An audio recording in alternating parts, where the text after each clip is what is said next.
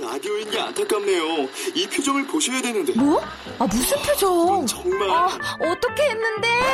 KBS 라디오 7개 채널에서 제공하는 최고급 정보들을 사진과 기사, 그리고 영상으로 확인하실 수 있습니다. 읽는 라디오, KBS 라디오 홈페이지 라디오.kbs.co.kr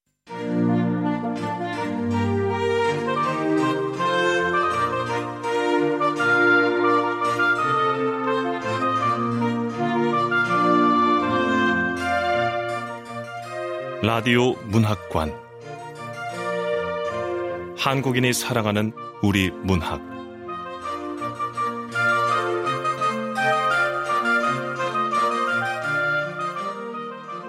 안녕하세요. 아나운서 태경입니다. 오늘 함께 하실 작품은 이은선 작가의 유리주의입니다. 이은선 작가는 1983년 충남 보령에서 태어났고 한신대학교 문예창작학과와 같은 학교 대학원 석사과정을 졸업했습니다. 2010년 서울신문 신춘문예에 붉은 코끼리가 당선돼 등단했습니다. 2012년 공동 창작동화 구럼비를 사랑한 별이의 노래 2014년에는 소설집 발치카 넘버 9을 출간했습니다. 2015년 한국문화예술위원회 주목받는 예술인에 선정됐고 현재 안양예술고등학교, 안양문화재단, 한겨레 문화센터 등에 출강하고 있습니다. KBS 라디오 문학관, 한국인이 사랑하는 우리 문학, 이은선 작가의 유리주의 함께 하겠습니다.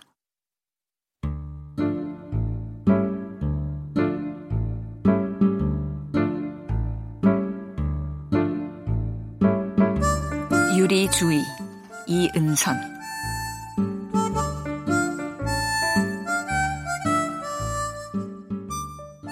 버스가 올라왔다.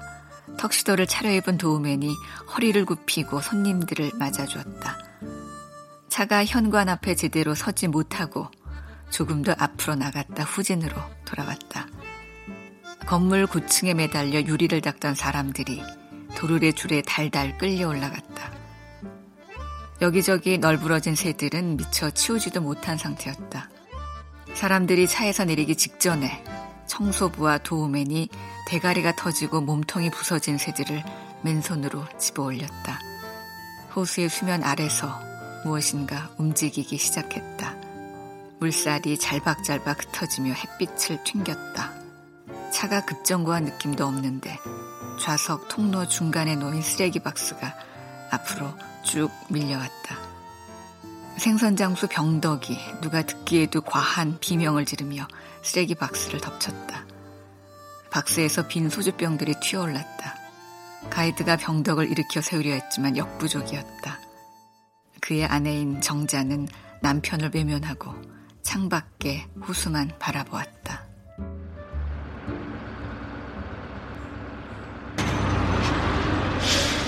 아이, 아이고, 아이고, 아이고, 아이고, 괜찮으세요, 선생님? 아이고, 아이고, 아이고, 운전을 요렇게만 뭐 어쩐데, 씨.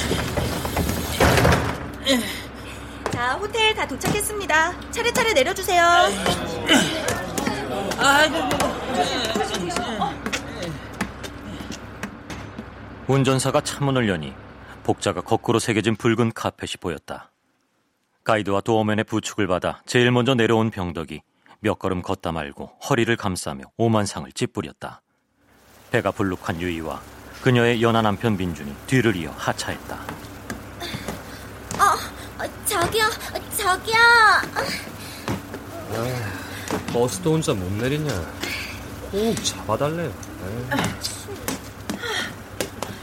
아, 남자가 어려서 그런가? 아, 마누라 임신했는데 좀 잡아주면 어때? 아유, 관도 남자들이 그거 알면 철들었게야. 아유, 아유, 좋다. 얘들아, 호수방. 수년간의 복합적인 시술로 나이를 쉽게 가늠하기 어려운 여고동창 3인방이 다정하게 껌을 씹으며 내렸다.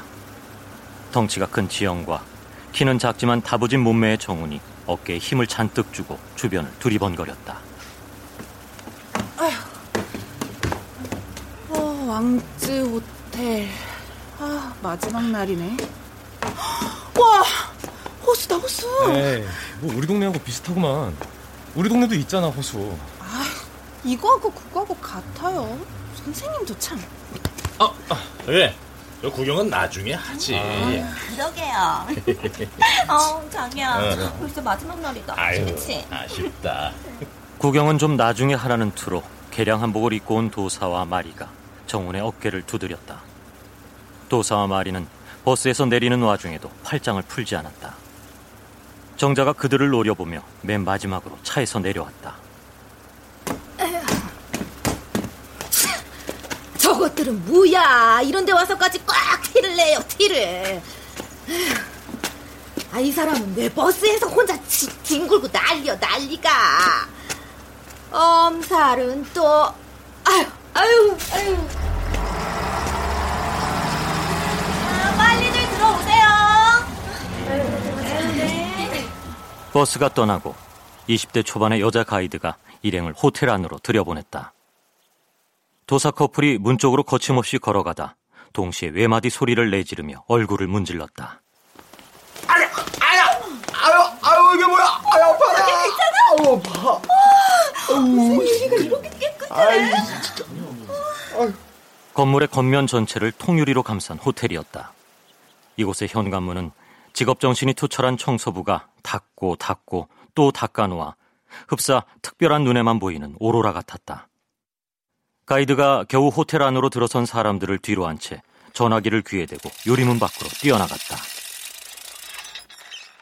청소부가 문 옆에 붙어 있는 유리주의 글자를 걸레로 한 번 더 닦았다.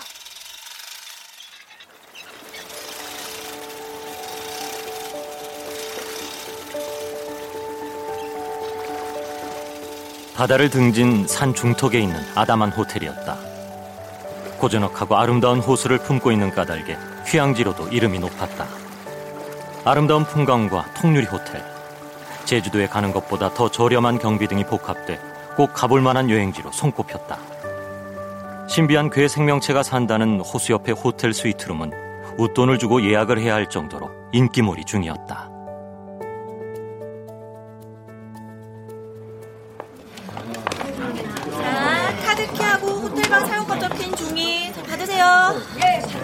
저, 호텔방 사용하는 거, 제가 중국말로 적혀 있는 거 아니에요? 어, 언니도 아니죠. 제가 누굽니까? 앞서가는 가이드. 한국말로 다 준비돼 있어요. 역시 우리 가이드 하나는 잘 만났어. 저기 지금 다른 여자 칭찬한 거야? 자, 카드키 받으시는 대로 방에 올라가셔서 일단 짐을 좀 풀고요. 식당으로 오세요. 자, 받으세요. 자, 네. 카드키와 호텔방 사용법이 한국어로 적힌 종이를 받아든 사람들이 각자의 짐을 끌고 엘리베이터 앞으로 몰려갔다. 호텔 건물 맨 꼭대기에서 다시 도르래 돌아가는 소리가 났다.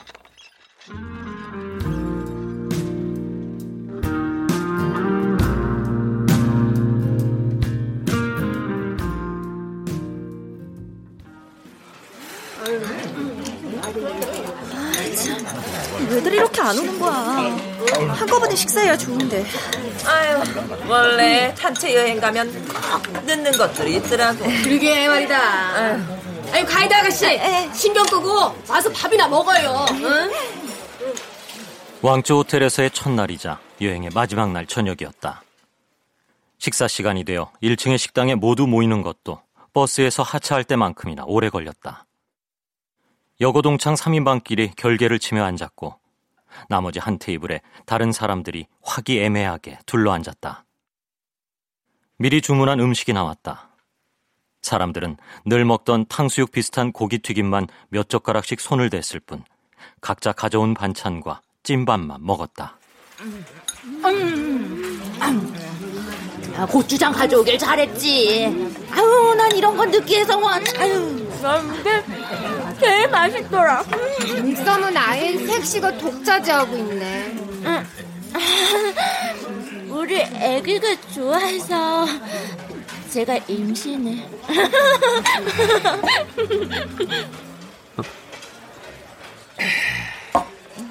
유이가 딤섬 접시를 아예 독차지했다. 군용 깔깔이를 입고 심드렁하게 앉아있던 민주는 임신한 신부 쪽으로 눈도 주지 않고 연신 맥주만 마셔댔다. 정자는 가게에서 팔다 남은 것을 가져온 티를 내지 않으려고 지느러미와 꼬리를 잘라온 건어물에 볶은 고추장을 찍어 먹었다. 마지막 날이라 잘 먹어야 되는데. 아이, 당신 참, 그, 그런 걸 여기까지 가져오고 그려. 아, 어디 나도 느끼해서 맛 좀 한번 보여. 아이고, 아이. 병덕은 하는 수 없이 주머니에 넣어두었던 광천 조미김 한 봉지를 꺼냈다. 맛이 뼛속 깊이 박힌 소주 안주였다. 긴 봉지를 뜯은 것은 병덕이었지만 제일 먼저 몇 장 집어간 것은 정자의 손이었다. 아끼던 김 몇 장이 눈앞에서 사라지는 것을 본 병덕이 그래서 어쩔 수 없이 마신다는 포즈로 소주를 입안 가득 머금었다. 아, 아우 좋다. 아 여행은 이 맛이지. 그들 옆으로 빈 소주병이 낮에 본 왕릉의 기마병처럼 도열했다. 자, 마리 씨 많이 먹어요. 자기도. 도사와 마리는 사실 어제 처음 만났다. 인천공항 D구역 여행사 간판 밑에 가장 먼저 도사가 왔고 뒤이어 마리가 도착했다. 두 사람은 이 넓은 공항에서 오로지 당신밖에 보이지 않는다는 듯한 시선을 주고받았다. 긴 말이 필요하지 않았다. 자석에 이끌린 쇳가루 마냥 빠르고 나사가 조여지는 것보다 더 완강하게 들러붙었다. 아유. 아, 해봐, 자기야. 아, 아, 아, 아. 음, 음. 야, 음, 우리 자기도 아. 아. 저것들 불륜이다에. 아유, 맞아. 50불 건다. 야, 나는 100불. 어? 저렇게 티를 내는데. 어, 나도 알겠다. 원래 부부는 모른 척 하는 거지. 야, 부부가 여행을 왜 같이 와? 부부는 같이 다니는 거 아니야. 맞아. 집에서 같이 붙어 있는 것도 지겨워 죽겠네. 아이고, 저거. 음.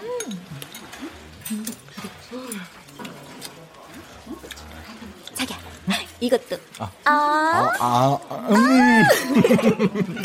어, 가이드 아가씨, 최고로 좋은 고량주로 부탁해요. 최고로. 어? 네, 선생님. 아, 그, 그리고 그 거스름 돈은 필요 없습니다. 우리도 우리도 아가씨 우리도 같은 거 저기 최고 좋은 고량주 한 병 부탁해요. 저, 영수증 꼭 챙겨주고. 네. 난 칠담 했죠. 가이드의 발걸음이 바빠졌다. 이 일행은 어제부터 각자 가져온 술과 반찬을 먹느라 현지 술이나 음식은 사 먹을 생각이 없어 보였다. 가이드가 뭐라도 조금 더 권할라 치면 입맛에 맞지 않는다거나 상한 냄새가 난다며 시비를 걸었다. 라텍스와 진주를 파는 쇼핑센터에서는 바가지 씌우지 말라고 강짜도 부렸다. 그래도 오늘이 여행의 마지막 밤이라는 것을 상기했는지 너나 없이 술들을 찾아댔다. 이제야 일당이 빠진 가이드는 한결 가벼운 마음으로 이런저런 심부름을 도맡아 했다. 자, 아, 여행 마지막 날이니만큼 많이들, 많이들 드세요.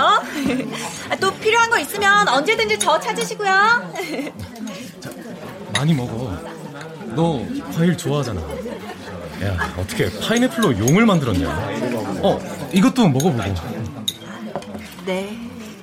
정우는 반찬과 밥을 지영 앞으로 끌어다 주며 요목조목 살뜰하게 챙겼다. 지영은 영원히 하는 대로 내버려 두고 저는 손 하나 까딱하지 않았다. 그러다가 제일 먼저 일어나 방으로 올라갔다.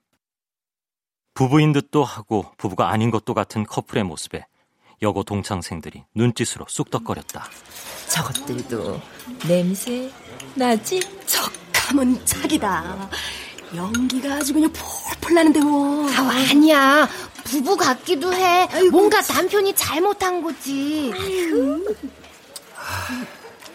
아, 그만 좀 먹어.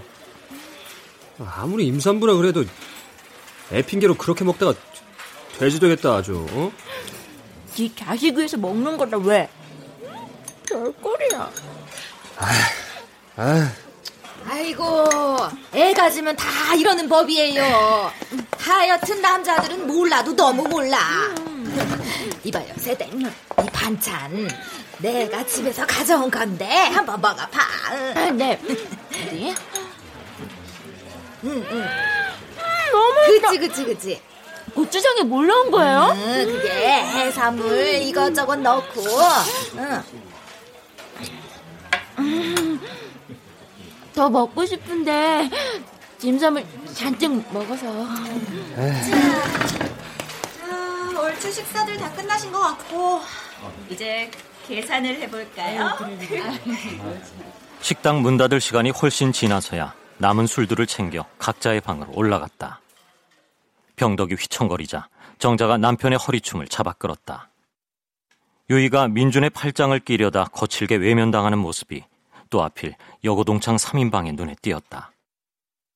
식당 직원들은 돈 많은 한국 사람들이 팁을 테이블에 올려두고 가지 않은 것에 분개했다.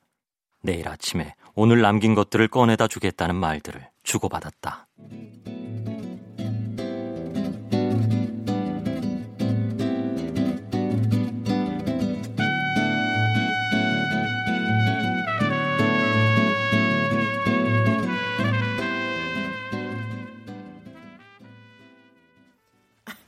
아이 뭐해 빨리들 모여. 아유, 알았어. 아, 아, 아유, 아유, 아유, 뭐야?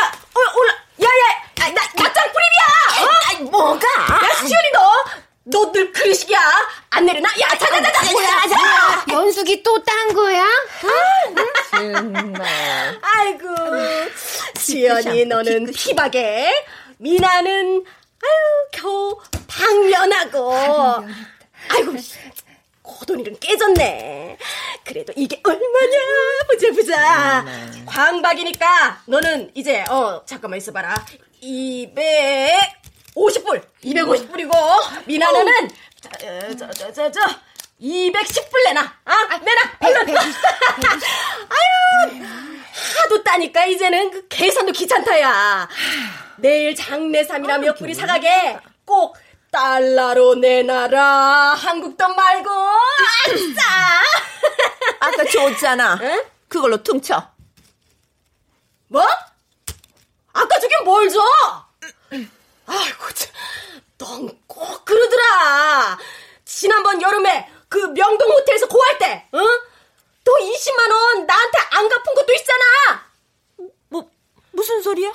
어머, 나 기억이 안 난다. 기억이 왜 안 나? 그래, 그래. 한국서 진빚은 그 한국 가서 받는다 쳐도 너 오늘 거는 계산 확실히 해라. 독한 년아. 세상 깨끗하고 쿨한 척은 혼자 다 하고 살면서 뒤로는 꼭 이런 식이지. 아유, 하여튼 니녀는 아이고. 늘 그래왔어. 아유, 아이고. 참, 아유 친구 맞아. 아유, 그래, 맞아. 너 희진이랑도 이래서 깨졌지? 야! 걔 얘기는 왜 꺼내냐? 그래. 희진이 얘기는 왜 꺼내? 이국의 고판에서 뜬금없이 희진이 튀어나오자 모두의 안색이 바뀌었다. 나도 모르게 뱉은 이름을 어쩔 거냐는 식으로 수연이 옆에 놓인 고량주 잔을 집어들었다.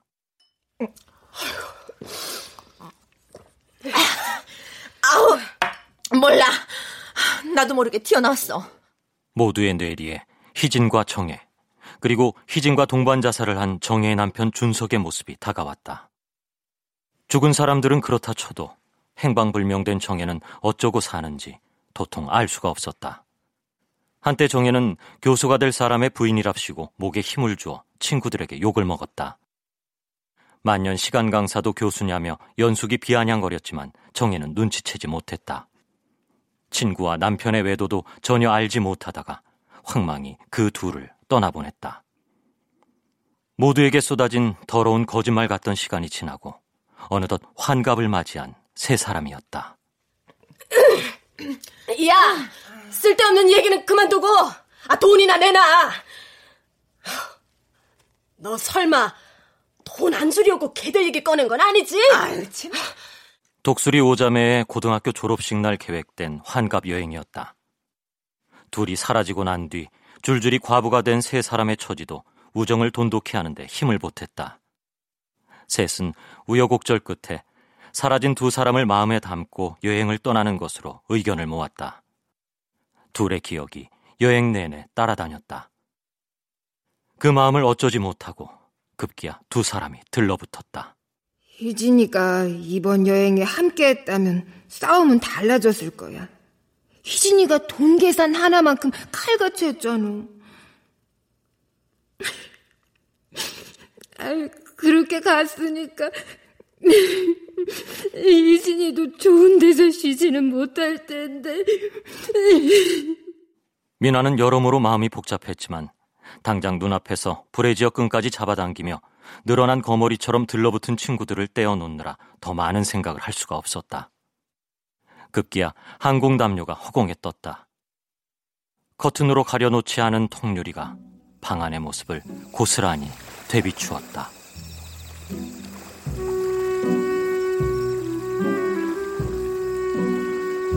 통유리가 뿜어낸 반사광이 호수의 물결과 만나 이루는 빛의 파도가 비경이었다. 빛과 빛이 만나는 지점에 언뜻 나타났다 사라지는 호수의 괴물도 매우 훌륭한 이야기거리였다. 소문은 꼬리를 물고 이어져 괴물은 바다로 가지 못한 이무기가 되거나 백년 묵은 거북이의 현연으로도 강림했다. 터무니없는 소리들은 호수를 배경으로 나름대로 신빙성을 얻었다. 괴물의 진실을 설파하는 가이드들은 제각각의 경험과 상상을 덧붙여 말을 마음껏 허공에 쏘아 올렸다. 5성급 호텔의 통유리 창에 비친 풍경을 보면 도무지 믿지 않을 수 없는 말들이었다. 오늘도 역시 안개가 짙게 드리웠다. 호수의 괴물이 안개 덮인 수면 위로 제 머리를 살짝살짝 끌어올렸다.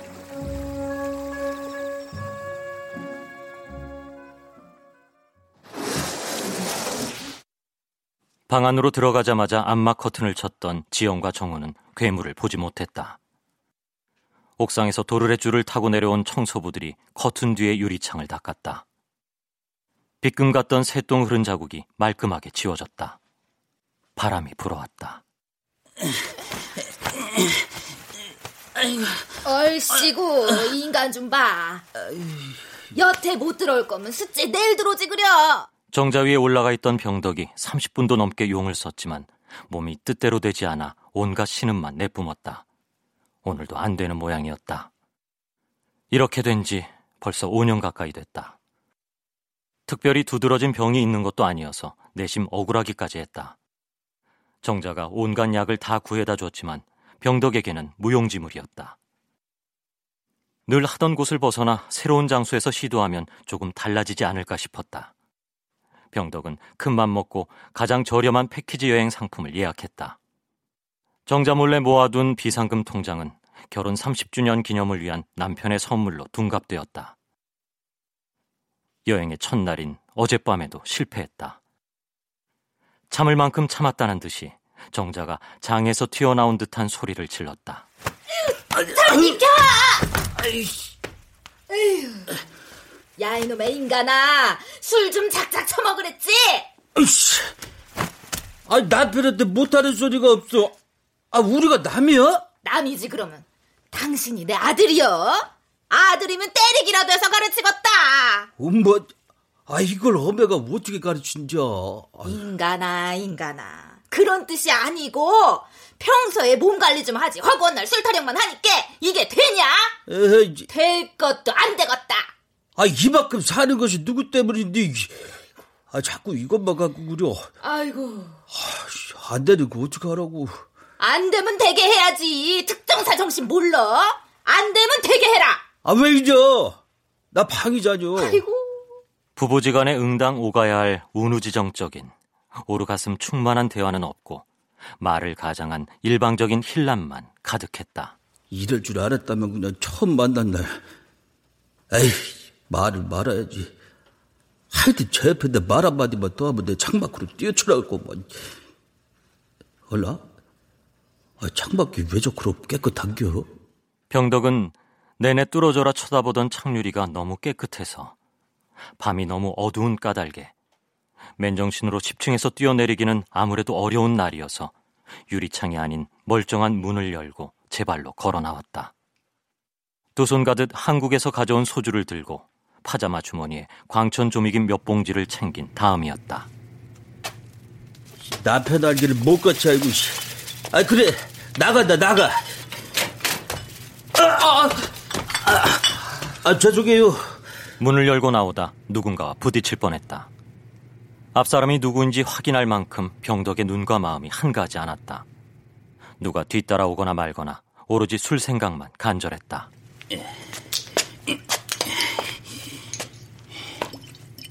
로비의 소파로 걸어가는 동안에 병덕이 더 참지 못하고 소주병을 땄다. 아내의 등만 보고 누워있는 것보다야 호텔 로비의 소파가 훨씬 편했다.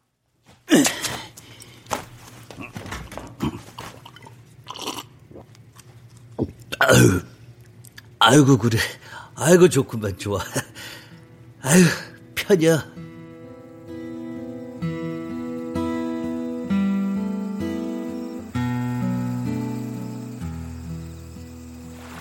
아무도 호텔 밖으로 나와 짙어진 안개의 안부를 확인하지 않았다. 호수의 괴물은 물속에서 몸을 뒤채다가 일어났다가 누웠다가 헤엄쳤다가 지느러미로 돌을 굴렸다가 곧 심심해졌다. 처음 이곳에 왔을 적에 괴물은 한동안 통유리 안을 구경하는 재미에 빠져 자주 호텔 쪽으로 갔다. 한 번은 물에 빠진 아이를 등으로 받아서 밀어 올려준 적도 있었다.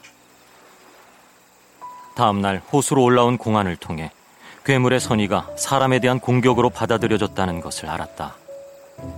깊게 상처받은 괴물은 그 뒤로 절대 호수에 온 사람들 가까이 다가가지 않았다. 제 일에만 집중하는 것이 호수의 날들을 무탈하게 견딜 수 있는 유일한 방법이라는 사실을 터득했다. 관광객들 사이에서는 깊은 밤마다 온몸이 물에 젖은 괴물이 호수를 이탈하여 산 곳곳을 드나든다는 말도 돌아다녔다. 처음에는 그것을 증빙하기 위해 슬쩍슬쩍 물 바깥으로 나가보았다. 그 역시도 오래지 않아 흥미를 잃었다. 그렇다고 해서 호수의 생활이 모두 힘들어한 것만은 아니었다. 청소부들이 시시때때로 도르래를 타고 오르내리며 괴물에게 안부를 물어왔기 때문이었다. 괴물이 몸을 뒤척이는 소리가 들리면 뒤돌아서 손을 흔들어 주었다. 호수의 물이 더 힘차게 찰방거렸다. 청소부들이 밤낮 없이 유리창을 걸레질하는 덕분에 괴물은 외롭지 않았다.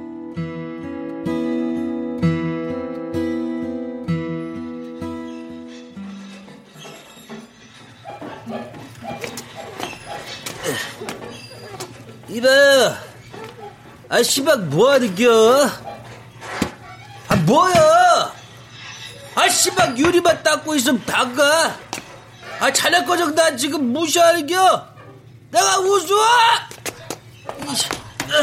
아씨 왜 이러세요? 아이고 나 아, 놓더라고. 아 저 사람이 우습게 보다녀. 이씨 다들 날 우습게 봐. 그렇다고 그래요. 자, 민주는 아무도 없는 창에다 대고 무엇인가에 홀린 듯 화를 내는 병덕을 말리느라 진땀을 뺐다. 여러모로 무시당한 노여움에 허리가 꺾인 60대와 20대 중반의 가치에 대한 예비역은 애당초 힘겨루기 상대가 되지 않았다. 병덕을 말리러 달려왔던 호텔 직원들은 너무도 순식간에 제압된 그의 모습을 측은히 여기며 돌아섰다.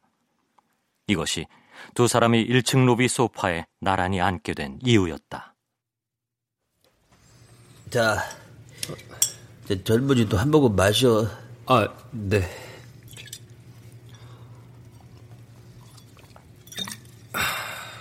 병덕을 진정시킨다기보다 민준도 갈 곳이 필요했다고 말하는 게 옳겠다. 딱 3일 전에 전역한 예비역이자 예비 아빠인 민주는 4살 연상의 신부가 너무 낯설었다. 도통 울음을 그치지 않는 신부에게 밖에서 바람 좀 쐬고 오겠다는 말을 남기고 방문을 열었다. 민주는 전역을 한 몸이었지만 아직도 군발이 정신이 충만한 상태였다. 전방 초소에서 간첩을 쫓고 비무장지대 민간인들의 어려움을 도맡아 해결해주던 마음 넓은 김병장. 누군가 어려움에 빠진 모습을 그냥 두고 보지 않았다는 자부심이 가득했지만 정작 곤란함에 처해 있는 것은 바로 민준 자신이었다. 아 따기 자네들 술이 군복군복 한 병 들고 마셔보라. 아, 네, 고맙습니다.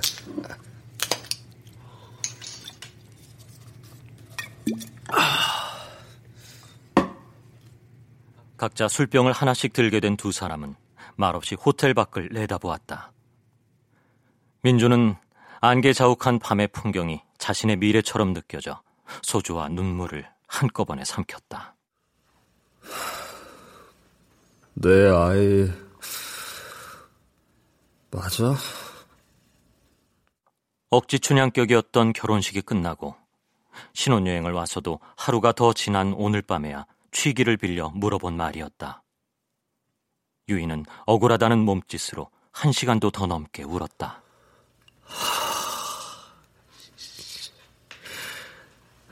해당초 사단장과의 고명딸과는 같은 의자, 아니 같은 잔, 같은 이불, 아니 아니야. 더 정확하게 말해서 같이 몸을 섞는 게 아니었어. 아, 그게 다 이 왼수 같은 놈의 술 때문이라고. 술김에 딱 한 번 잔 것 같은데. 어떻게? 어떻게?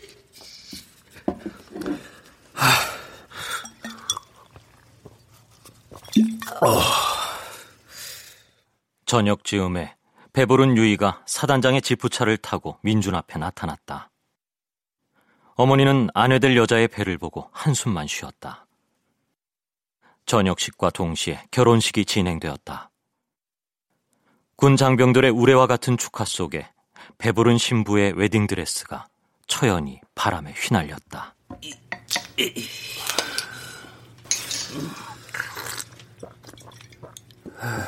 에이씨, 이씨, 이놈의 세상이. 아유, 안녕하세요. 어, 아유, 어. 아니, 지나가다 들렀습니다. 아유, 예, 자, 술 필요하신 분이 있을 것 같아서. 아, 아, 고맙습니다. 일평생 사람의 기색을 살피는 것으로 업을 삼아온 도사가 민준에게 소주 한 병을 내밀었다. 민준이 반색하며 병을 받들었다. 도르래에 매달려 있던 사람들이 민첩하게 1층까지 내려와 제 할 일들을 마친 시간이었다. 빈 도르래가 하늘로 솟구쳐 올라갔다. 마저 끌어올리지 못한 나무의자 하나가 허공에 떠서 유리창을 두드렸다. 오랫동안 허공에 매달려 있던 청소부들이 기지개를 켜며 호수 쪽으로 걸어갔다.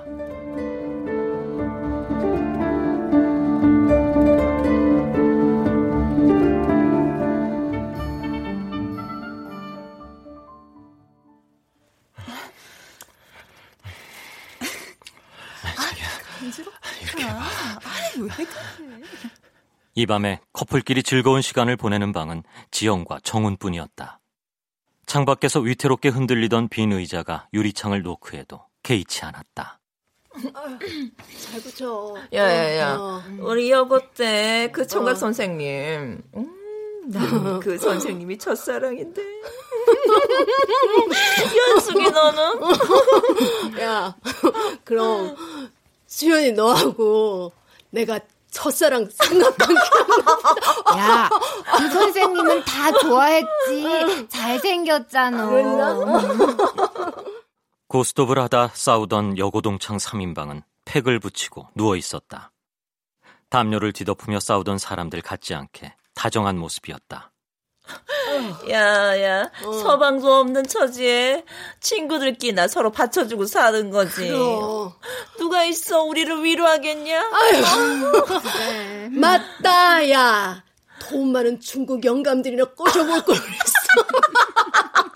아유, 아주, 어 야, 어 야, 나 할 수 있을 것 같아. 어 야, 너, 너, 너, 너무 웃기지 마라, 야. 나 팩 하면서 웃으면 주름진단 말이야. 어차피 쭈구랑 망둥이들이 혜진이가 누구하고 사귀든 여기저기 이간질하며 살거나 말거나 그냥 내버려 둘 걸. 뭐, 뭐라는 거야? 아, 아유, 아니야, 혼잣말. 나이 드니까 혼잣말이 느네. 정혜 얘는 어디로 숨은 거야? 졸지에 친구와 남편을 잃고 황망해하던 얼굴을 떠올리면 눈앞이 먹먹하게 흐려졌다. 배신감과 슬픔에 압도된 장례식장에서 정혜를 본 것이 마지막이었다. 그나마 연숙은 희진의 장례를 치르느라 정회 쪽으로는 가지도 못했다. 가슴 아프지만 더 찾지 않는 것도 하나의 방법이라는 것을 모르지 않는 61세들. 뭐야? 왜 안 와?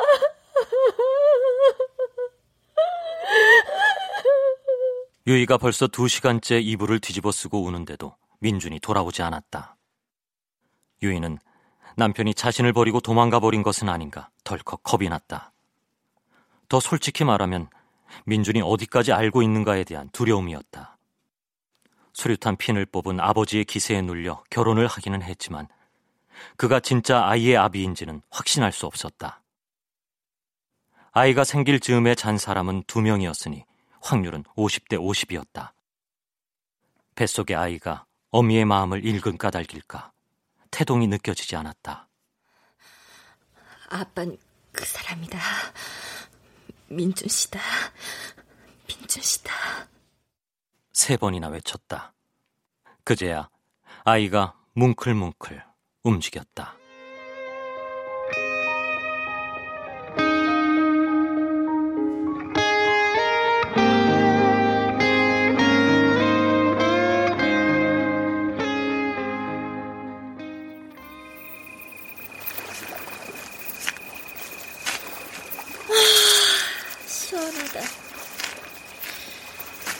그래. 아빤 민주 씨야. 아비가 누구든지 간에 이 아이만큼은 지켜주고 싶었다. 이런저런 생각을 하며 걷던 유이가 누군가와 부딪혔다. 아씨! 아씨! 욕을 한 쪽은 뱃속의 아이에게 좋은 말로 아비를 세뇌시키던 유이였고 비명을 지른 쪽은 마리였다. 마리는 몸이 다 다를 때까지 당신을 사랑하겠노라는 태도로 도사와 한바탕 질펀하게 논 다음에 기절하듯 잠들었다. 술이 모자란 도사가 밖으로 나가고 머지않아 마리가 눈을 떴다. 그 뒤의 일은 기억나지 않았다. 어쩌다 정신을 차려보니 도사의 귀중품을 양손에 들고 산속을 헤매고 있었다. 이미 절도전과 삼범인 처지였다. 아연 실색해진 그녀는 여기까지 와서 이러면 안 된다고 도리지를 치며 호텔로 돌아가던 길이었다. 어, 누, 누구세요? 아, 어두워서 잘 보이지가 않아서. 어머, 한국 분이세요? 어, 저 왕조 호텔에 묵어요. 어, 나도요. 둘은 잠시 헤어졌다 만난 의자매처럼 팔짱을 끼고 눈앞을 더듬어 안개가 파묻힌 호텔 쪽으로 걸어갔다. 언닌 왜 여기 혼자 계세요? 아, 뭐 그냥요. 음. 근데 그쪽은 왜 나와 있어요? 몰라요. 어.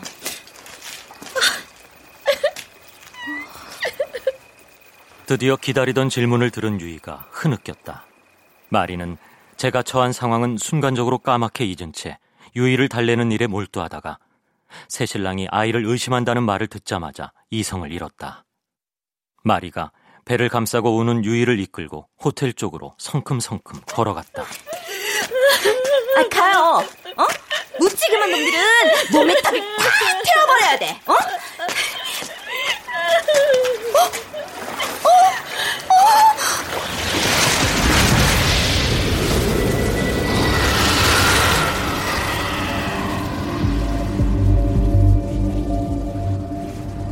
도무지 무어라 말할 수 없는 것의 형상이 안개 속에서 튀어나왔다. 말 그대로 짐승이었다. 괴상한 몸통 밑으로 사람 다리 여러 개가 있었다. 몸통에서 물이 줄줄 흘렀다. 다리들이 물에 흠뻑 젖어 마치 오줌을 싸면서 걷는 것 같았다. 눈앞에 거대하고도 뚱뚱한 지네의 형상에 놀란 마리와 유이는 서로의 팔을 부여잡고 덜덜 떨었다. 조용히 호텔 뒷문을 지나치려던 짐승이 재빠르게 호수 쪽으로 달려갔다. 어둠에 파묻히며 사람 신음소리를 내던 짐승이 몸쪽으로 다가든 안개들을 거칠게 튕겨냈다.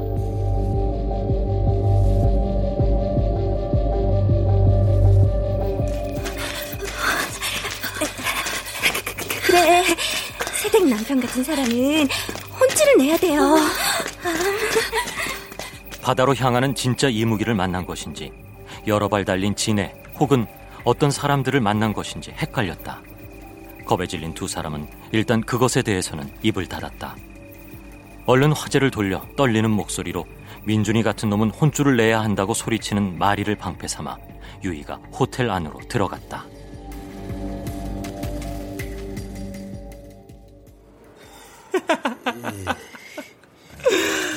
아이고 이제 내 얘기래요. 내 얘기. 아 나 기억도 없는데. 내가 전립선 거중이라고 마누라가 나를 니들 다들 늙어봐. 니들은 나이 안 먹냐? 아이고 저 하면 그렇죠. 뭐 그렇고 말고요. 어, 현관 쪽에서 유이와 마리가 나타나자 도사와 민준이 차례대로 의자에서 일어났다. 유이의 자애로운 언니이고 씩씩한 위로자이던 마리는 순식간에 연약해졌다. 마리가 도사의 품으로 쓰러지듯 안기며 조금 전에 겪은 일들을 두서없이 늘어놓았다. 어, 글쎄 자기야. 어. 수백 개의 발이 달린 엄청난 괴물이 만나서 나도 모르게 넘어진 거야. 아유. 어, 여기 여기 상처 보이지? 아유, 야, 그래, 그래, 놀랬겠다, 야. 야, 들어가자. 어? 마리가 도사의 손을 엘리베이터 쪽으로 이끌었다. 유이가 온몸을 오들오들 떨었다. 민주는 그 모습이 안쓰러워 아내의 어깨를 감쌌다. 어, 그래, 유희 씨. 우리도 들어가자. 당신도 괴물 봤을 테니까 놀랐겠네. 네, 아니요. 가자, 가자, 가자. 온갖 소란을 다 떨던 커플들이 엘리베이터 안으로 들어가고 병덕이 홀로 로비를 지키는 폐잔병처럼 앉아 술을 마셨다. 다들 어디 간겨? 에이씨. 마누라 자나? 에이씨. 괜히 한번 여기저기를 둘러보며 두 눈을 크게 떴다가 소주 한 잔 마시고 까무룩.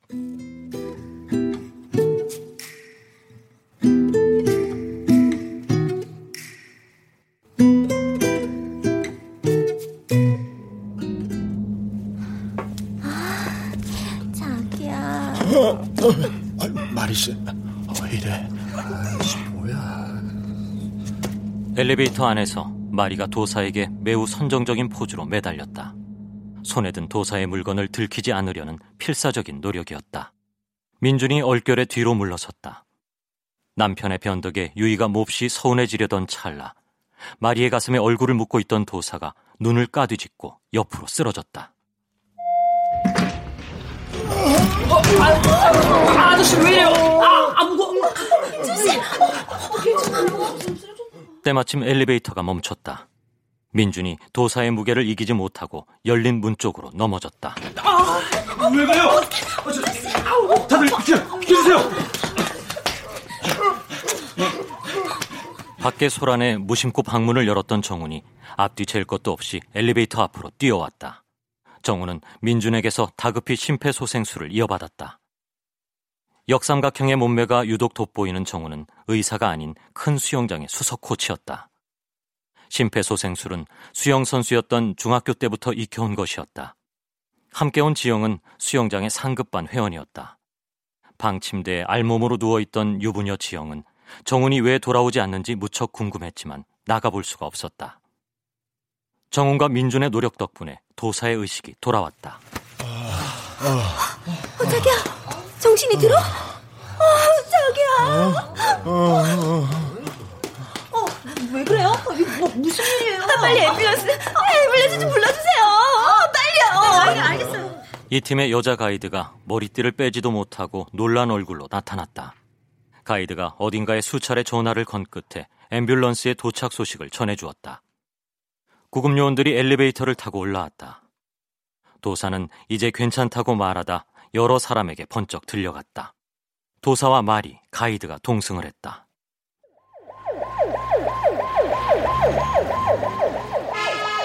곧이어 차가 안개를 헤치며 산 밑으로 향했다.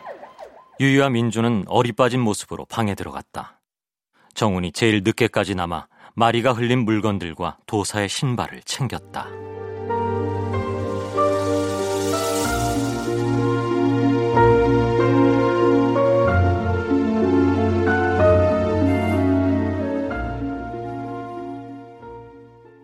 다시 한바탕 미래를 끝낸 지영과 정훈이 깊이 잠들고 마스크팩을 붙인 여고동창 3인방이 각자 방 하나씩을 차지했다. 유이가 다시 구슬피 울었다. 민주는 그녀를 위로하느라 뜬 눈으로 밤을 새웠다. 병덕은 아예 1층 로비의 소파와 한 몸이라도 되는 것 마냥 푹 파묻혔다. 막 앰뷸런스를 떠나보낸 호텔 직원들도 병덕까지 챙기자니 좀 귀찮다는 생각이 들었던지 모포를 하나 가져다 덮어주었다. 머지않아 병덕이 모포를 걷어차고 일어나 지금까지 먹은 것들을 모두 내뿜었다. 속이 시원해진 병덕이 토사물 위로 다이빙 하듯 몸을 던졌다.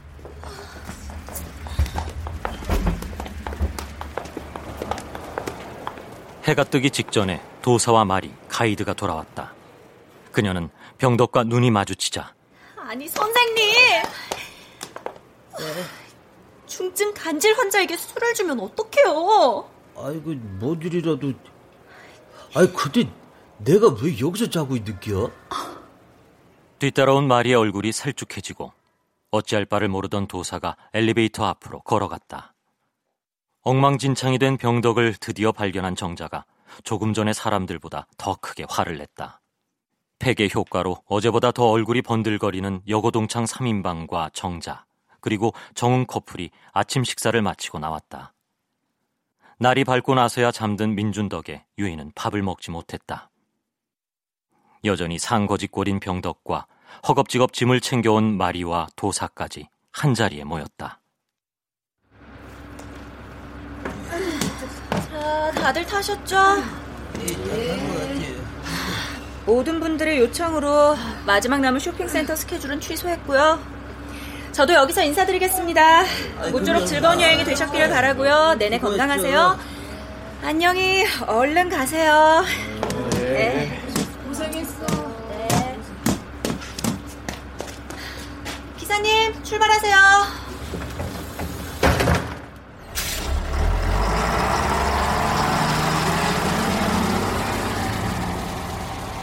가이드가 서둘러 버스를 출발시켰다. 호텔의 도우맨이 현관문을 막 닫으려는 찰나 청소부가 소파 사이에서 지갑과 휴대폰을 집어 올렸다. 버스가 요란한 소리를 내며 후진으로 올라오다 호텔 현관문을 쾅 박았다.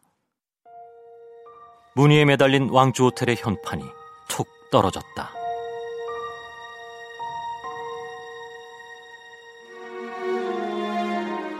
관광객들이 떠나자 다시 도르래를 탄 사람들이 허공에 떴다. 호수 안으로 들어가 있던 괴물이 기지개를 켰다. 새떼가 날아와 유리창에 부딪혔다. 날개가 부러진 새를 청소부가 쓰레기통에 처박았다. 호텔의 현관에 뒤늦게 실금이 생기기 시작했다. 조용히 문을 가른 금이 유의주의라고 쓰인 여러 나라의 말들을 뒤덮었다. 커다란 현관문이 세심하게 갈라졌다. 금은 호텔 현판이 있던 쪽으로도 다가갔다. 새를 줍던 청소부와 도어맨이 뒤늦게 문을 붙들어 보았지만 소용없었다. 새로운 투숙객을 실은 버스가 올라왔다. 유리에 금이 가는 것보다 버스가 호텔로 올라오는 속도가 더 빨랐다. 허공의 청소부들이 건물 위로 솟구쳤다. 호수를 유영하던 괴물이 긴 숨을 내뿜었다. 금이 유리 호수 쪽으로 맹렬하게 번져갔다.